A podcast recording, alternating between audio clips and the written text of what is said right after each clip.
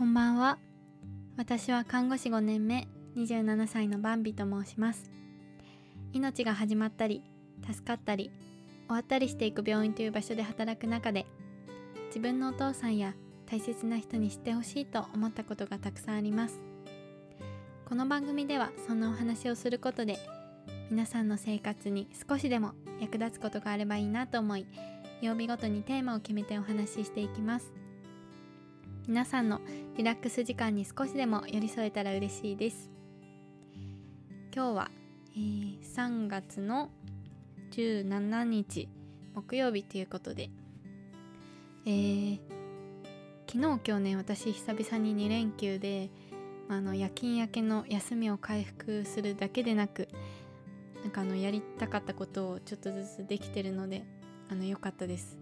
今日はね、早めに寝ようと思います。そしてね、ちょっとずっとやりたかった近くの美味しいアイス屋さんに今からチョコのアイスを買いに行って食べたいと思います。あ、夜にあげるんですけど、ちょっと夕方に撮ってるので、夜中にあの出歩いてアイスを買いに行くわけではないです。でね、昨日大きい地震 あ, ありましたね。また東北の方が震源地ということで、ちょっとあの昨日の夜見て、今日はニュース 見, 見れてないんですけど、大丈夫だったかな。津波もそんなに被害がないといいなと思います。はい、というわけで今日は木曜日、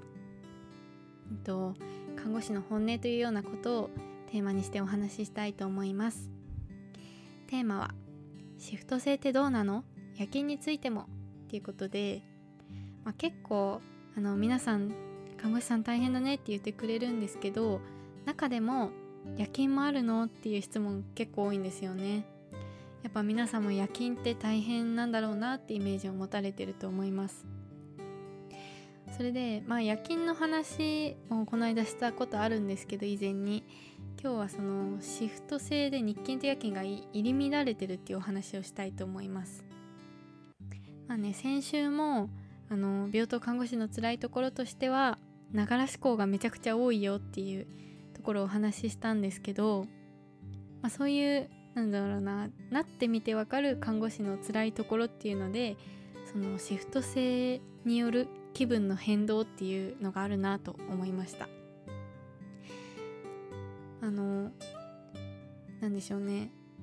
日勤と夜勤がぐちゃぐちゃになって、しかも月曜から金曜が仕事とか土日が休みとかいうわけではなく、本当に全ての日が平等に日勤も夜勤もありえるという感じなんですよ。まあ、あのイメージしやすいように、今月の私のシフト表を今日のサムネイルにしてみたんですけど、これあの何で入れてるかっていうと、ナース専科とかフルルっていうのがにだい看護師シフト共有アプリなんですけど、看護師さん大体使ってるかなと思います。自分のシフトをこう入力して、しかもそれを人と共有できて、あの何日に誰々がどの勤務っていうのをね、見れるんですよ。だから看護師さん同士で予定を立てるときに、こうグループ組んでそれを共有してっていうのをよくやります。まあ、最近はなかなか遊べないからやんないけど、でも自分のシフトを見る見たり、あのカレンダースケジュール帳としてもね、このアプリを使っていますっていうあのおまけ話だったんですけど、もうこんな感じで入り乱れているんですよ。で、まあ、何が憂鬱って、今はあの結構夜勤の前がね憂鬱なんですよ。日勤が始まる前の休みも、まあ、憂鬱なんですけど、夜勤、まあ、日勤ブロック終わってからの夜勤ブロックがまた始まると思うと、休み明け前憂鬱だし、日勤ブロックがやっと終わって、あ、明日夜勤かって思うと結構あの憂鬱なんですよね。なぜかっていうと、まず一つ、夜勤ってめちゃくちゃ長いんですね。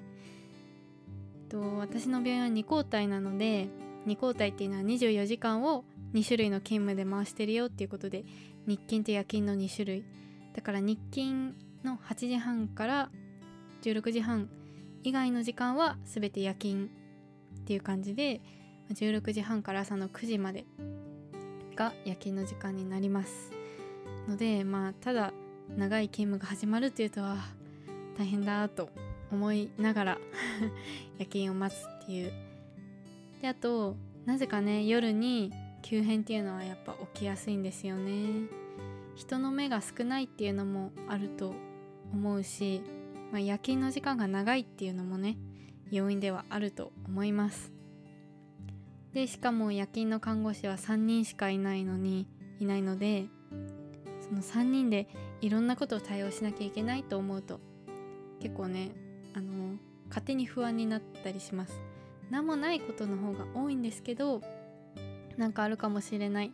何か緊急で対応しなきゃいけないと思うと結構不安になったりします。で、えーと、その大変なね夜勤が終わると、朝の、まあ、くじに勤務が終わって昼前とかに家に帰ったりするんですけど、結構その時はもうすごい幸福感が強いんですよ。私の場合はですけど、なぜかっていうと、その大変な夜勤が終わったぞっていう達成感で、あと今日は一日も仕事がなくて、で明日も休みのことが多いから連休が始まるような気持ちで、よしっていうね気持ち。あとはなんか夜働いて少ない睡眠時間でみんなが働き出す時間に自分の仕事が終わった状態っていう、なんかちょっと頭もふわふわぼーっとしてるし、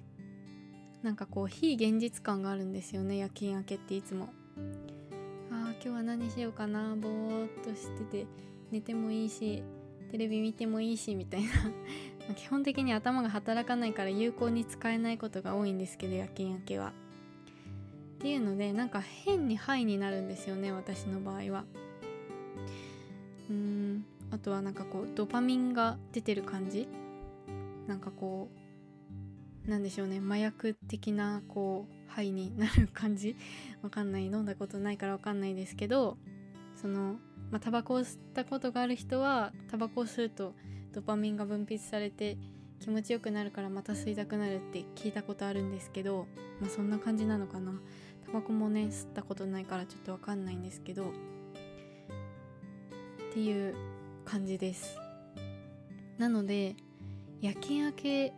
はめっちゃハイになって、休みもわーって楽しいけど、勤務が始まると思うと憂鬱になって、で特に夜勤が始まると思うと